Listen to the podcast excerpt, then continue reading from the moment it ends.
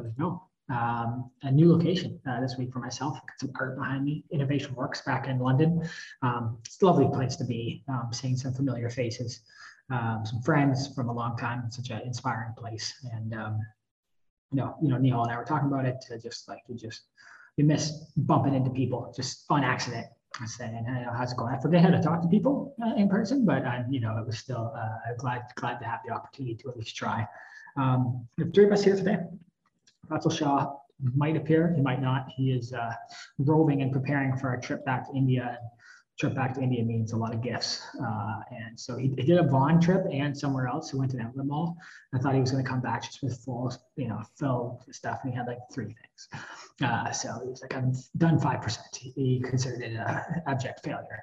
Uh, but we're here today. We've got some topics, some good stuff uh, to go about. We're coming off a hot security uh, meeting around GDPR and all these wonderful things. So lots of good things to think about there. Probably won't delve into that too much to be honest today. That was a lot. That was enough of it already. Um, but some really good things about just building the best practices into your system, ethics of AI, and really just treating you know data um, with the utmost care in a world that has it endlessly flowing. So uh, I'm Todd Brent. I uh, am CEO of Speak AI. Uh, I love love and I do love data. I love data visualization. I love helping people solve problems. Very interested in how, you know, what, what, what can we learn from, you know, large amounts of interviews or conversations or even, you know, uh, you know, writing that we're doing ourselves personally. So I'm spending a lot of time on that work and I'll let you guys make a quick intro here. This is Lauren. I am the accountant here and um, doing lots of work apparently in uh, security now, um, especially last couple hours. It was a very nice, uh, very nice presentation we had to go through.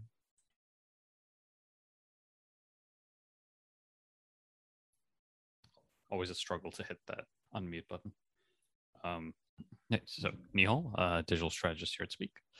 Uh, currently uh, obsessing on workflows and how to best execute and plan for them that's kind of where my headspace is at currently.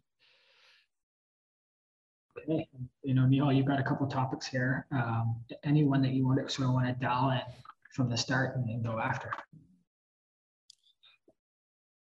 I feel like it's pretty much in order. So, you know, if, if we were to start, um, just just because I think, you know, uh, after a quick chat this morning, just back back to the same time old topic we get to discussing. Um, but but I, I was thinking maybe you know gamifying it a little bit where it's like if you know obviously our platform and software can cater to multiple groups um, and uh, there's various use cases that um, we can use our platform for. But you know if you had to pick one just one uh, no no ifs and buts just one which um what would the main target audience be? Uh, and I guess why uh, that would be the target audience you would choose to go after hard. Silence. I like it. I like you put a lot of lot of uh, lot of um, emphasis on one. Um, I'll talk about quickly, you know, a couple things, and then I'll try to get to my answer, um, which is I mean, one thing I think is, which is really interesting, is even part of it plays into what we were talking about today with security, which is, you know, what kind of data do you want to deal with, and what kind of customers do you want to have, and what does that process, you know, look like, and what are the, you know, the consequences or the responsibilities when you deal with that information. And um, you know, from my perspective, that starts to, you know, starts to uh, have a factor on who that main that main the main people that you want to deal with is. Um, and the other part that I think is really, you know, interesting is like what, you know, got some good feedback from one of my friends who has followed us for a long time. It's just like what talking Spock about the pain point that you're solving or what's the mission, you know, the mission, the mission that you're rallying around and how do you, you know, uh, articulate that mission so that you know, so that employees know, that customers know and investors know. And sometimes there's problems that are much larger and more significant than others. And so, you know, it's not necessarily easy, but it, when there's a, a, challenge like, for example, climate change or a, challenge like mental health, I've seen people be able to, you know, raise investment. I've seen people, people, you know, like a lot of power in that very specific mission.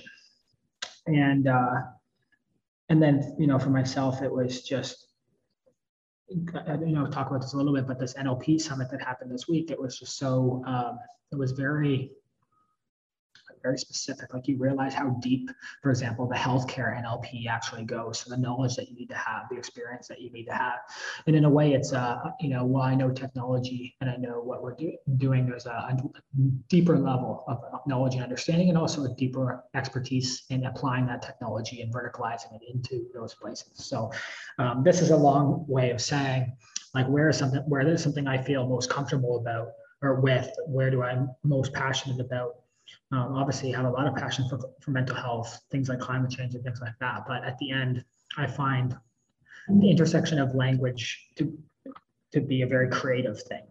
And so one thing I would, you know, truly love to see with our system is that people are taking this language information they have, whether it's again, you know, conferences or podcasts or whatever it is, and actually sharing it publicly so that they could, you know, our system could ingest something and make something beautiful out of it. And that we actually see people think that that's compelling or beautiful or powerful enough that they actually want to share it publicly. Um, so that's like a big drive for me. I think it makes some of our adoption of our system, uh, you know, easier because you know, again, maybe marketers, content creators, media companies are. Um, you know, willing to move quicker on those things, and because the, the media is going to be public in the end, they're going to share something from it. There's less stress about the data sensitivity and what that that stuff is. And um, you know, from my own experience in life, I had run a marketing agency, and so I know that space well. When I talk to those people, I can communicate well. Um, I have a lot of passion for it, and the need to continue to grow your, you know, grow your, awareness of what you're doing, repurpose content, use media, and make more media from it is is not going to end anytime soon. So that's where I'll stop for a second. Uh, sure. I would say yeah, uh, healthcare, mental health care seems like a more like noble pursuit in my mind. Uh, it seems like the work that you're doing is going to actually uh, benefiting people a lot more. Um, just when it comes to like marketing, it's mostly just about making more money. Um, but healthcare really does make some sort of uh, some impact to people's lives for the better. Um, but that's just me. It's a bit biased, and there's probably um, you know different reasons beyond just like what is you know emotionally attaching.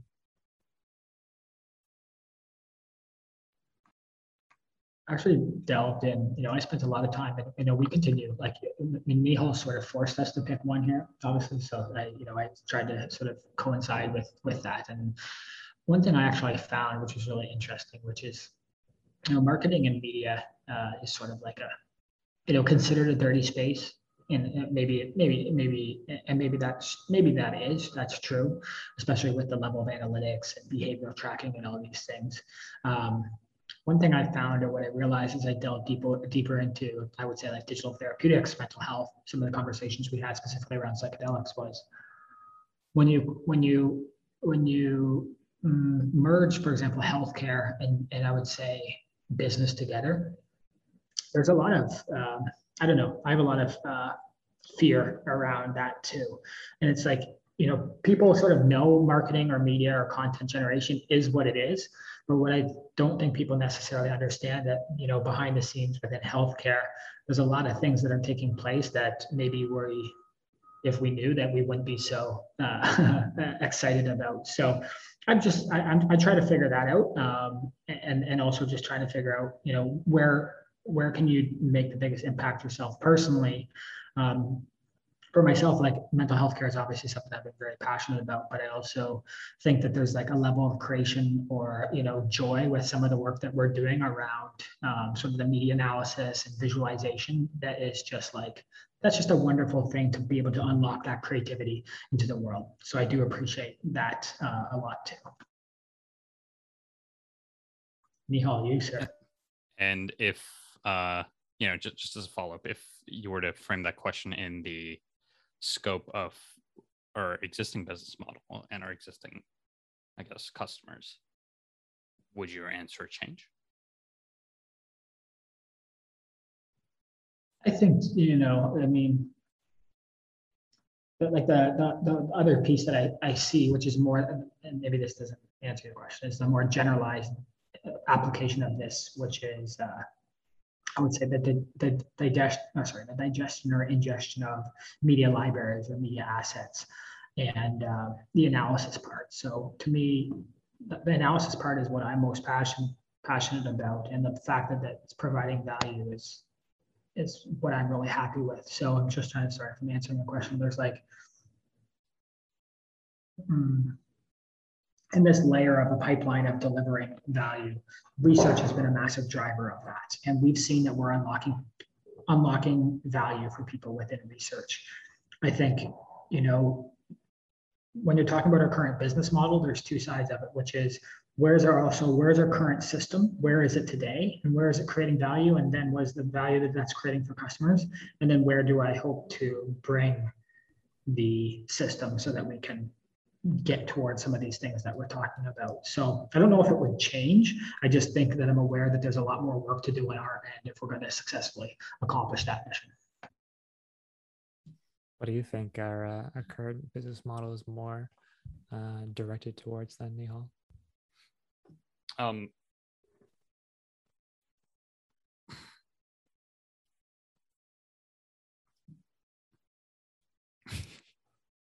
uh, I, feel like maybe that's where I struggle a bit still. It's I don't really know, and I guess that that to me is like uh, a sticking point um, for me sometimes because it's like I understand we have all these capabilities in the system, but then you know to Tyler's point, for example, one of our biggest implementations is in the healthcare space, right?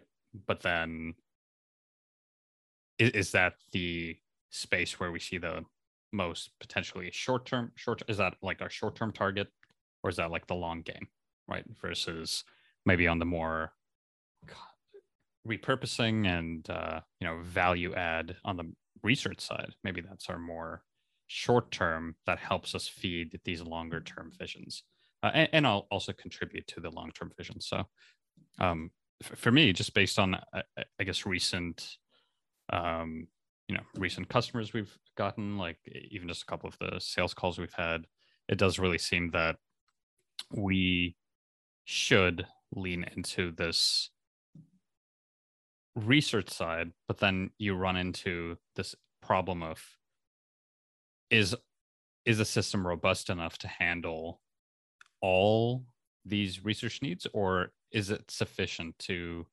cater to a very specific part of that entire process where you know I, I feel like for example let's take a market research firm for example they might use us for the kind of acquisition and baseline analysis right so you know does that messaging and targeting is it around building accurate uh, interview data and like language data sets, right? Is, is that the value proposition? And then they feed that data that they've used our system to acquire into their, let's say, their larger software platforms that they use to do further coding and further analysis and uh, generation of other assets from there. Like, obviously, I understand that's our maybe our end goal, um, but I just don't know if we can, for example, we can't we can't cater to all steps in the qualitative research process, for example. Right, like that, that's not where we're at currently, but we can cater to the um, kind of initial stage, and we cater to it very well. Right, like just just based on some of the feedback we've received, it seems that people are finding a lot of value in that initial cleanup and collection process, and then obviously they use that data to to further like do other things with it. So that, that's that's kind of where I lean uh, right now. That's what I think. Um, and obviously, once again, there's short term, medium term, and then long term vision for where the the company is, should be, and where we want to end up as well. You know, and the the research part is interesting. I had a firm reach out to me yesterday. I had a conversation with them, and they're actually responsible for I would like basically their value of their business has been building panels of like very very defined people who then, for example, you come with a, a research initiative and you come to them and you say, hey, um, I need to target this audience and ask them these questions. So then they'll, you know, they have, you know, sort of built maybe, you know, 10,000 people who fit this category. They answer the surveys for you. And then that's how you build up. That's where they're producing the values by basically building these panels that are already pre-recruited that then answer questions for surveys. And they said, you know, are you, you know, are you responsible for this part of the process or you do manage any part of this process? And I was like, no, you know, we're, we're he asked like, where do we come in during this process? And like where we've seen ourselves come in is as someone's gearing up for a research initiative, they are then coming to us because they know they're going to do, for example, 30, 40 interviews, whatever it is. They know that they're going to need to transcribe it, but then they're also looking for, hey, um, you know, I need to want, I want to do maybe even like as you talked about, maybe the initial analysis layer of it to help me build some ideas for themes or topics that emerge that then I'm going to go down into the deeper dive, um, or not even a deeper dive, but maybe the recommendations or the summary or or you know the highlights that came out for all of those. Because generally, what we're seeing in this research pipeline is, you know, someone hires this firm. This firm is responsible for sourcing the people that they're doing interviews for. They do those interviews that are nicely structured. They record those, they transcribe them, they analyze them. And the final deliverable for this is a presentation that is given in person or obviously now on Zoom call that needs to be very compelling. And most likely throughout this process, the firm that originally hired this firm has spent quite a bit of money to hire that firm. The firm has paid, for example, us quite a bit of money to ingest that media and transcribe it up to 100%. So there's a lot of pressure riding through this process to produce insights that are valuable enough at the end state. And um, I don't know if you guys remember, we won't name any names, but there was a process that we went through for some research. And at the end, there was findings presented, and those findings were very underwhelming. Um, so like that's the part that we're actually trying to help people avoid is underwhelming sort of insights that come out. And one of the things that I found when I was talking to one of the teams yesterday who does this process quite regularly is is when it comes down to it, they're like they are doing a lot of qualitative research. And for them, what does it come down to? It comes down to quotes, clips of media, and word clouds and bar charts. You know what I mean? Like that's literally all it is in that font. And there's a lot of exposition over that. There's a lot of discussion. There's a lot of conversation that um, emerges from those, you know, say sharing that word cloud, and then that's a discussion point that then dives in deeper. But I think that along the pro- that process, what we've learned is there's a lot of broken points there, and then there's I think what you're alluding to, Nihal, which is there's two sides of it, which is there are I would say, you know, my baseline, and these are all great companies, is maybe something like um, Otter baseline transcription. And then we're also seeing at a higher level something like maybe like NVivo or like one of these really deep academic sort of scientific research engines.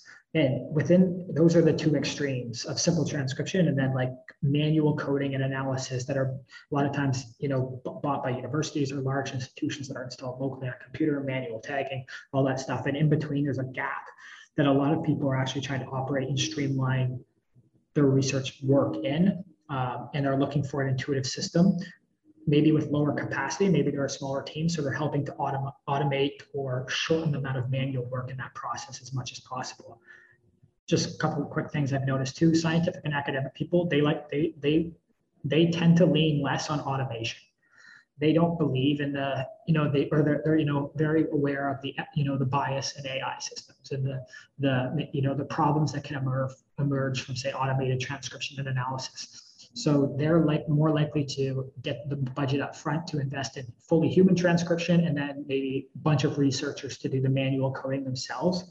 But there is this layer underneath where it's uh, a smaller team maybe in marketing or market research who's trying to shorten that amount of work. And will they'll take you know 80 to 95 percent accuracy because they're trying to speed the, the research to results delivered as quick as possible.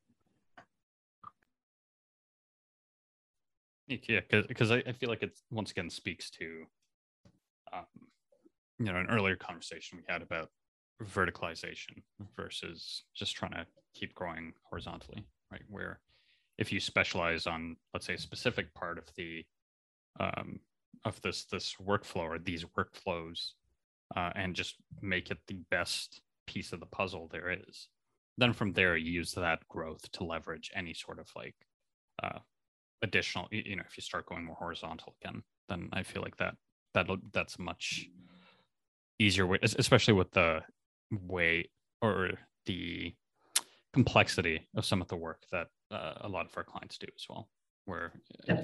Yeah. we've been asked i mean we've been asked for some pretty not insane things but like some things that could potentially spread the system way too thin if it's not spread that thin already. You know, like again, I'll go back to this idea of a SOAP assessment. And when we were watching this NLP summit, I was like, you know, we have sort of the base categories of, for, for example, extracting out a number, you know, and so that number could refer to a dosage. But the systems that are tailored specifically for healthcare, they know the dosage. They also know um, the dosage of what, like with that dosage besides, say, the medicine, that's already in a pre-built, pre-labeled library that then they can say, okay, with this dosage and with this, that is representative of a relationship of this. And then even at the overall level, it's like, oh, if this person is this age, this demographic, and this dosage and this, most likely they are treating this illness. Like the amount of contextual information or like intelligent relationship linking based on, uh, for example, a named entity recognition kit um, specifically applied to healthcare is uh, you know, is so deep, and the expertise that's been built into those systems is ridiculously um, intense. And like again, that's something that I know the question, and I think the challenge is if you have like people who are hustling or working hard or they're smart people, it's like you you know if you truly apply yourself, you can do anything. It's more about what you then choose to do.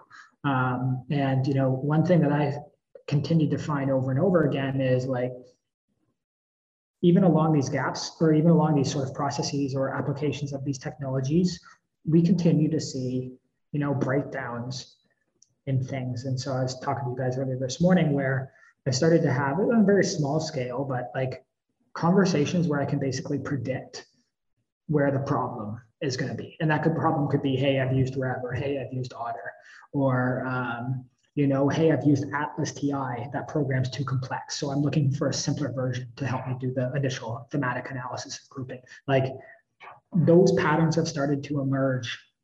But the core challenge, you know, comes back to me, which is like there's too much information here.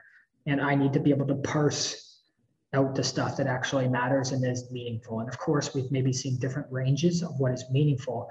But in the end, the guy, you know, one of the guys I talked to yesterday, he's like, I'm doing 40 interviews and then I'm going to need to spend 250 hours to produce this presentation. And if you can help me drop even five hours, 20 hours, 50 hours, and still produce a presentation that at the end is compelling for our clients, then everyone wins in that situation. So that's where I'm trying to, to figure out. And one thing that I've continued where to try to separate, which is we're not this transcription company. The transcription is a method to get us to the to the results at the end. And I, I really do believe, based on some of the things that we've seen, is like the output methods of media clipping, audiograms, visualizations, and like identifying very compelling quotes or moments within that audio that can be shared out in a, a, compelling, aesthetically pleasing way that creates sort of an impact when seen or heard or watched or listened.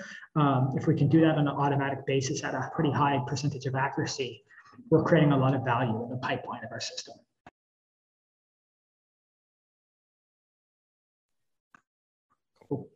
I, I, this, this is the, the challenge here, though, Nihal, just, I, I, won't, I won't end on this, but just to for where for something that was really sometimes like obviously I, I love pattern recognition and and but like this is maybe I told you the story before, but when I went to Burning Man in 2019, I went and watched all these like some of the top researchers who were doing like psilocybin psychedelic research. Um, and and then you know, for example, I've talked to a bunch of market research firms who are doing commercial research. In the end, you know the, the, the assets that they showed for them to tell their story and for them to make a compelling piece was a quote a clip of media and then some data visualization. Like it was the exact same graphic or output at the end of that whether that was commercial research talking about you know what boat you should buy or you know uh, psychedelic therapy which is changing people's lives. The, the input from a technical standpoint was no different. It's just the identification of those assets and allowing them to get those assets quicker so that they can make their, their final point. Does that make sense? Cool. I see heads nodding. That's good. Um, uh, uh, okay, Nihal, I guess do you want to, you want to continue on your journey of questioning? This is an interrogation here today. I love it. Um, I guess the next one is uh, just this because one thing we've been trying to do and trying to you know add to our i guess marketing and sales flow as well is this whole idea of getting more customer feedback uh, to improve the product uh, to potentially know why the product didn't work for them uh, in the case of users who maybe didn't onboard why didn't they onboard? Uh, but i feel like we've had a hard time actually getting responses. So i feel like, like the two questions kind of go in hand in hand where one is you know why is customer feedback potentially so hard to get? Um, and the second part of that is you know uh, is there a better way or is there a way for us to incentivize existing customers but also uh, past customers to just help us improve? And uh, yeah. Um, I mean, I'll have a couple theories on this. Um, one of them is people are busy uh, and value their time. Um, and so, um, you know, for us to just ask, hey, you know, take not even just like, uh, you know, because sometimes say we're asking for for feedback, but we're not even giving them any structure to give that feedback, right? So it's a lot of thinking to be like, I want to write a paragraph of feedback here. You know, maybe one of the more uh, you know, um, valuable or worthwhile endeavors that we could pr- produce them. Like when you look at one of the final metrics that people look at to measure its net promoter score, and it's like either one to five or one to 10, right? And that's how you're gathering feedback, and it's one click. And obviously, there's still a bit of thinking in that, but it's not the same as having to type out a full paragraph.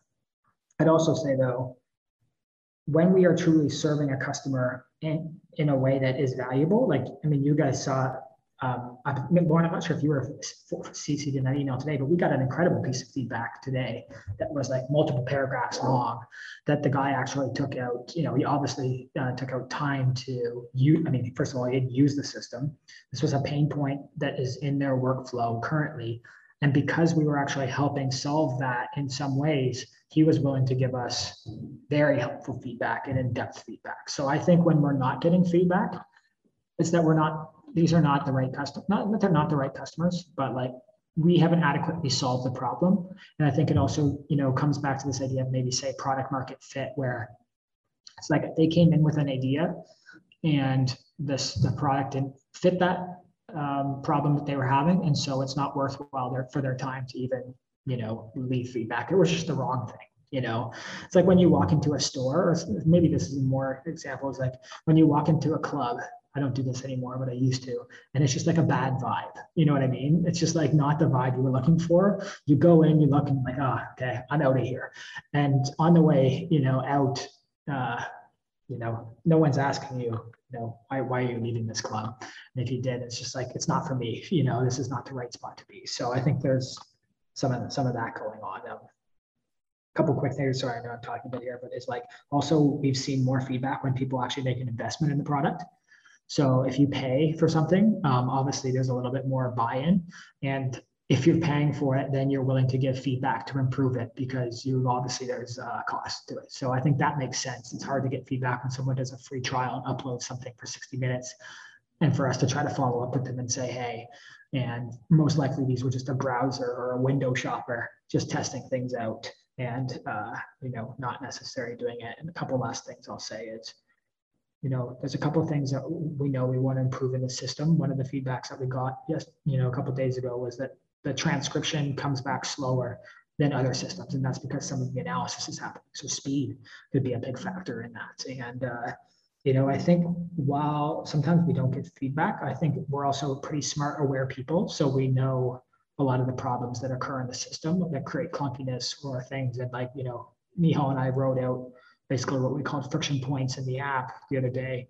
But it was basically what do we hate about the app? And it was pretty easy to generate. You know, I think there was 30, 40 points in there within 10 minutes. Um, so I think there's a level of awareness for us that we know without even necessarily needing feedback that this is causing causing problems. Maybe it's just like the way you uh, you ask for feedback too. Like if you just say the word feedback, doesn't really like elicit any sort of uh, sort of thought. But like if you want someone to complain, no one's not no one's going to hold back their complaints, um, or even like what they think is doing good. Um, I feel like that's going to require more thought because like what is good really like good is you know getting the job done it's not like going above and beyond which is kind of difficult to do when it comes to transcription but uh uh, anyways, when was like the last time you guys like ever gave feedback to any other product you're using? And like, was it, did they ask for the feedback? Were you just, you know, a good Samaritan? You went out of your way to give the feedback? Like, I don't, I can rarely recall ever, you know, anything I've ever used really saying anything, you know, one way or the other about it. To me, it depends on the, like, if, if they caused me enough pain that I gave feedback or if the incentive was strong enough uh, to to actually respond, right? So I think the one time I gave feedback was like Asana. I mean, granted, big, company, so they have disposable money, but you know they're like, give us 20 minutes of your time and we'll give you a hundred dollar Amazon gift card, right? That, that was one time I can think of. The other time was I bought like this exercise equipment and uh, they basically because it was there was a delay to it you know they gave me an extended free trial of their like uh, accompanying app uh, but then the app was set to auto renew um, and so you know i was just like hey that's kind of scummy right? Like uh, you know at least send out like a your trial is about to expire you know like make sure blah blah blah. If because you did need to enter your card details. That was the other feedback I gave, where it was like, you know, if you're not going to refund people, at least provide them with advance notice that their trial's about to expire. Uh, and I guess the third time I gave feedback was for like swag, right? Like like a shirt or like uh, stickers. But but these are for like I guess more the swag stuff was more on the consumer side, right? Um, so those are three instances I can think of. Um, but yeah. But like every time where yeah, you weren't getting anything out of it? Very rarely. I mean, I, I guess in, in, the case of the exercise equipment, like there's no guarantee of me getting anything. I, I kind of just pulled a, Karen, a bit of a Karen, right? Because I'm like, yeah, it was more like venting. So you kind yeah. of got something out of it by Ex- exactly vent over. Exactly. So, um, the the other time I did, actually no, I one time I did give feedback to a SaaS product. Like it, it was a um, basically to connect various APIs in Google Sheets. And that one was just because the actual end use case, like I was interested in a useful product at the end of the day. So, you know, by providing feedback, the hope was that this product would improve enough to be something that I could use. Right. But it, it was also a free free product.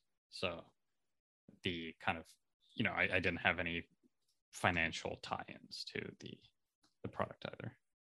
So, uh, I'll go for two examples for myself, which was um, Rand Fishkin, who created Moz, um, has a new product called SparkToro, and uh, they were actually struggling with SparkToro, and so he actually sent out a personal email to all the users who had signed up and asked for feedback, and he said, "Even give me one word."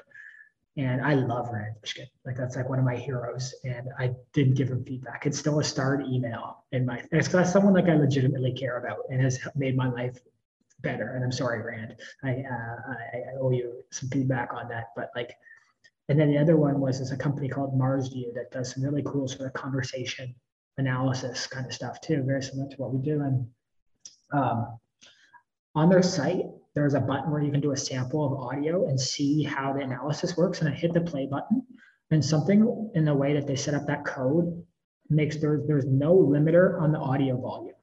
And I had these headphones on and I literally like blew my eardrums out. Like I had a headache for the entire night after that. And I was just like, I need to tell them because I'm pissed off that they hurt my ears and also that this could happen to other people. But then I went to sleep. I woke up in the morning and I never sent that feedback, you know? So it's like how even fleeting a pain point is that you're going to follow up like on that feedback and uh, just a couple of like interesting attempts um, at this, right? Like, uh, so when I send out an email and I'm asking for feedback, um, like what have what have we tried? And I don't know, Neil, if you have any thoughts or any other attempts that you've sort of tried or just like in general, but like sometimes I ask like, you know, did you have any issues or what the problem is? Sometimes I'll ask like, what's on your wish list?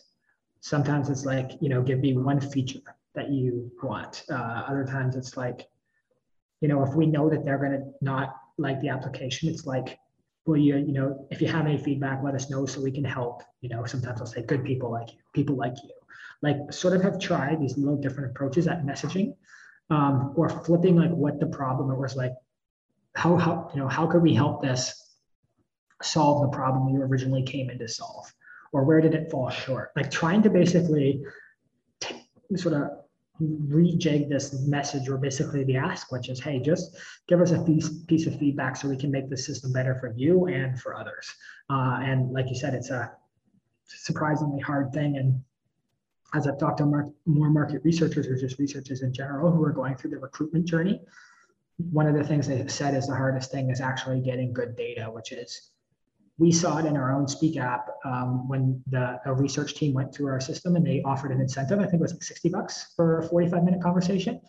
Um, there were some people who were like actual people who cared about us and jumped on that call and gave us feedback. And then there were some people who had signed up and saw the opportunity to make $60 and like booked in. And like the one person said they got on the call with them and it's like that person hadn't even barely even knew what the app was. They just wanted the $60. So that's not worthwhile either. So you need to incentivize, but you can't incentivize not necessarily poor actors, but people who don't have any experience or with, for example, what you're building and that aren't going to actually provide value in the feedback. And then one last thing was like that I've been reading some, some stuff around research where it's like research is not even sometimes effective because people are giving different answers than they were given a real world scenario. So, you know, the same idea of like, not placebo effect, but when you measure something then it's modified because if they're aware of measuring, there's an awareness of that and it changes the response that you would give. And so that's another also thing that you have to think about uh, when you're doing any research at all and how honest or how do you filter up your own bias or even maybe the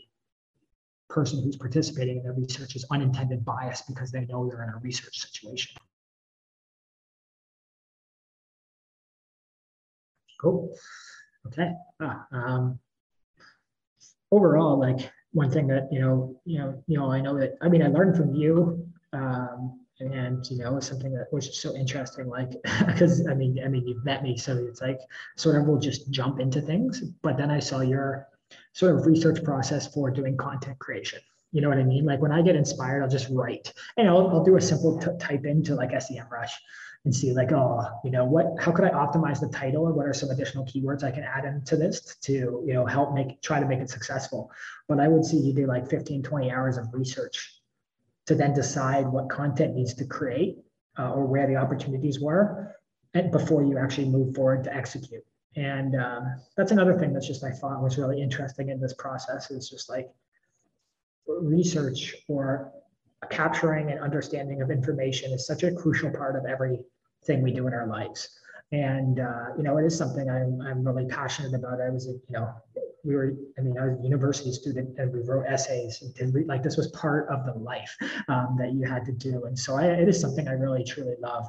Um, and you know, I, I like to participate, but if we only help in the research part and we don't necessarily help with the output piece, then we're, we're not going to be able to be a vendor or a platform that delivers the value that people, we're just going to be lost in that um, thing. And I, I just, one part of that was like, people will pay for a tool, but you know, true buy-in comes from a solution. So how can we be a you know a solution versus a tool? And I think that's something that we're getting closer to, for especially for specific use cases. But I still think there is quite a bit of work to do uh, in that regard.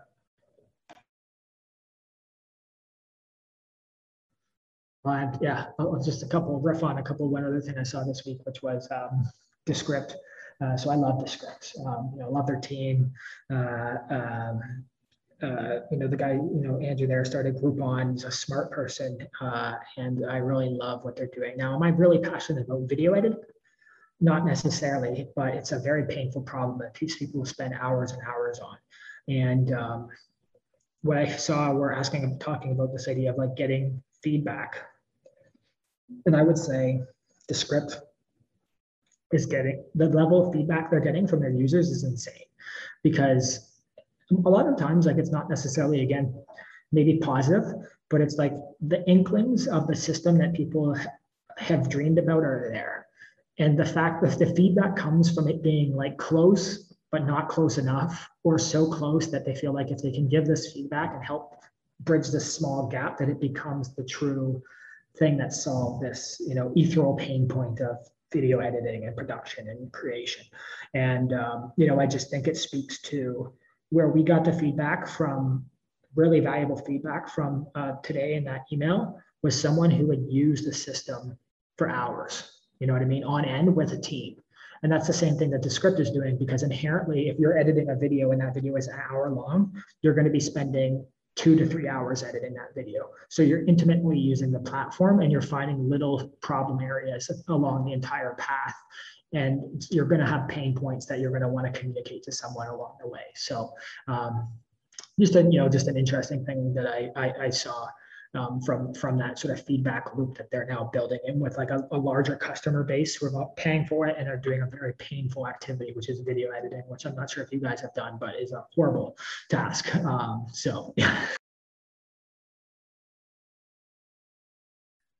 Didn't Descript have some sort of uh, some sort of video event recently where they're uh, exploring like the new features or something like that? Yep. Yeah, it was cool. It was great. I went. There was about 300 people watching. Um, it was funny at the start. The guy, had, the, the CEO, had like a, yeah, golf ball, it's like a nice display, and it just collapsed right before. So it's funny, you know, like there's these amazing companies. You know, I forget how much money they raised, 25, 50 billion or something, and it's just like it comes down to it's just a guy sitting in a room, you know, with a fragile, you know, uh, art stand behind him, and like just, you know, it's it's hilarious to see. Uh, you know, we're all human. We're all just trying to do our best uh, to do it. So yeah, he recovered from it, and it was a great conference. And they're doing some insane stuff with the technology. And I think it's something I strive to be, not necessarily Descript in general, but you know, if you look at some of the feedback on it, it's like a lot of people are wrestling with AI and sort of technology and taking some of these very abstract concepts or ap- like possible applications and truly applying it to a use case or a problem in a viable sort of productized way. Like that's still a challenge across the entire market and space. Like we're in sort of this Gartner hype cycle of where you can apply AI. Natural language processing, and I would say speech to text is actually is on the more practical part of it now, but there's still a lot of high level conceptual work that is is that, that hasn't led to maybe the outcomes that people are, are looking for. And we've seen a lot of failures in this application of AI and, and sort of innovative technology that, um, are, are, whereas Descript sort of persevered and actually built a product around this, and they've been very good with that. And it's allowed them to do pretty crazy innovation. But as long as they've kept that mission intact, it's helped them, you know, fulfill the needs of their customers. And that's why they've, I think, seen the growth that they've seen. Is there any uh, conferences that you would want to uh, be a part of, or do you think there's a possibility of putting on our own speak conference in the future? I think it would be similar to this, where three of us are here. Um, no, just kidding. Uh, but um, it's it's a really interesting approach that they did. Like we did the first. Um, I don't know if you remember demo day. I remember you probably do remember because you had a very late night, uh, and uh, uh, it was. Uh, I mean, that was that was a fun thing to do. That was in the pandemic before the world went virtual, but we had a pretty engaged audience in that, uh, and you know that led to a lot of good stuff after that. I think for us, and I think where Nihal alludes to sometimes, which is say we put on an event, you know, who shows up to that event? You know what I mean? Are they you know, are they marketers? Are they researchers? Are they uh, psychedelic enthusiasts? Are they biohackers? You know what I mean? Like, who are the people who actually show up to that event? And we do have a very eclectic group of followers and supporters who sort of see the bridge. Like, there's a lot of data scientists and NLP people, and I would say sort of, you know, an interesting subset of people who love what we're doing but then I think there's a lot of a lot of other people who are just sort of confused. Uh, so um, I think that would create difficulty, and I think that's again why Nihal continues to sort of drill down on the messaging. Or if it's only one customer, great, other customers can float in and use the system, but truly the system is only meant for you know this and if you like it in its current state good but we're not building this for you uh, you know can continue on kind of thing I think if you have an event after you say you raise a bunch of money and publish all the stuff on TechCrunch and all that, then you get more people showing up just because of the because of the hype. But um, you know, I think that's not necessarily a good thing. I don't I don't know if that's a good thing, but it's you know, it's it's nice you see that people sort of capitalize on the new intention of it. Um, I know, you know, Canva, I look at recently, Canva had a massive raise and became you know, one of the most valued private companies in the world. And now I can't stop seeing Canva everywhere. It just built an even larger awareness uh, of it. And so very successful in many ways, um, how they executed on a fundraise and actually used it to build better marketing and leverage across everything. Okay, well, so the 10th, we're already at 149. Um, anything that you guys want to talk about? a little later today. Yeah. I mean, any Thanksgiving plans? Back home in London. Yeah. Yeah. Sorry. Just family stuff. Yeah. Are you uh, are you free Monday, Tyler? I'm gonna go back on uh, Sunday morning. Ah, okay. Fair enough. Yeah. I'm sorry, buddy. Ah, it's okay. Yeah, it's a holiday. It's a holiday, right? So Monday, everyone's off. So this is a short. This is short, you know one of my most hated things in life is a short week. Uh, so next week I'm really very frustrated on Tuesday when you see me. Uh, I'm just, uh, it's fun. Um, Don't look what, at what happens? a short week. It's yeah. a long weekend. Exactly. What what happens when we switch to a four day work week? What happens then? it's never gonna happen. I'm just I'm kidding. Uh, no, I'm just kidding. I uh, I do. Uh, it's it's actually nothing to do with people around me. It's actually more of an internal clock or something. You know what I mean? I, I, I, I, yeah. Even this, like, uh, so I'm doing this habit tracking right now. So I use a Google Sheet, then I push it to that Data Studio. I wonder if I have the visualization now. See if I can show you this quickly. Um, but like, when I when when the routine gets out of loop, you know, a lot of things then sort of suffer. Uh, Data Studio.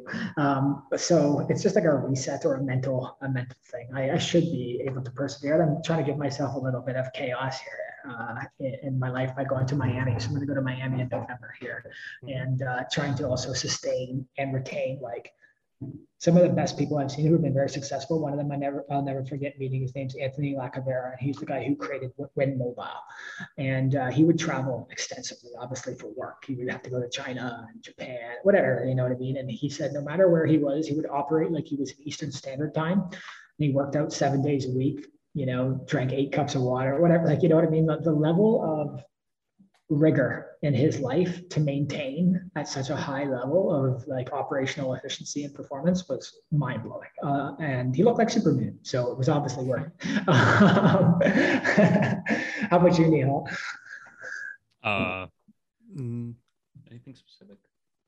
No, probably um, to you know take advantage of the last warmth we have. Um, maybe go on a couple hikes over the weekend, a couple hikes, maybe one or two. Um, anything else? I, I see. We we don't normally celebrate Thanksgiving in my household, but um, I was I was thinking about it, it might actually be too too late now. But if like any like restaurant or something has like those Thanksgiving kits, maybe picking up one of those and like giving it a go. But I feel like it might be late for that because I totally forgot that next week's Thanksgiving. So I realized yesterday. So You'll get it. I think you can get it. I think you can figure it. If not, you can do what uh, many people do and just go to Swiss Chalet. yeah, I absolutely hate Chalet. I know. I don't know who likes it, but uh, yeah. yeah. That's why they give you so much gravy, so you don't realize how dry the chicken is. um, I'm try- trying to think anything else. Uh, you know, from this has just been. It's interesting. Did this monthly report uh, this week. And it's always this, you know, such an interesting feedback uh, loop and like people who sort of message you and just sort of reconnect and talk on updates and all that stuff. So it always, you know, some every single time I hit send on that, I feel like I I hate myself. uh, but I like how painful this is. Like you just feel like very exposed and vulnerable. You know what I mean? And then it always leads to the opposite. Or or if not, or, or not necessarily, it's just like people will say, oh shit, you guys are making a ton of progress. And then it looks like you could use help here. I can help here, or I can connect you with someone to help here. And so I think that there is, you know, again, even though it's small, uh, you know, group of people, it's like there's a very supportive group out there who wants to see us succeed. Uh, and so, you know, the more we sort of like, I guess that's one thing, and that's maybe one thing, you know, maybe Thanksgiving, you know, has a lesson around it, which is just like there's a lot of people who care.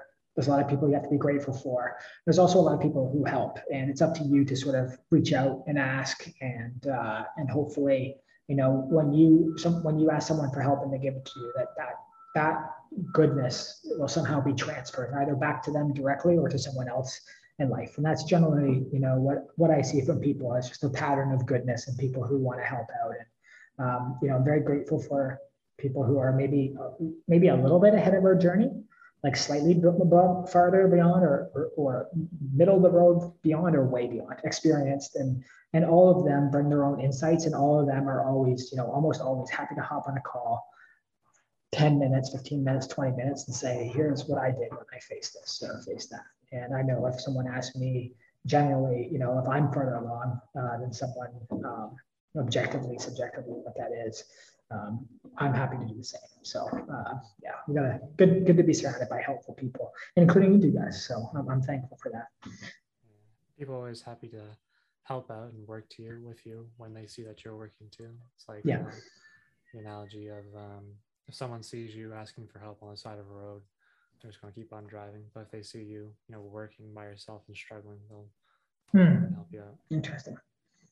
Okay, I'll, I'll, do that next time I pull, I crash my car. Uh, okay, guys, any last things before we sign off for the weekend?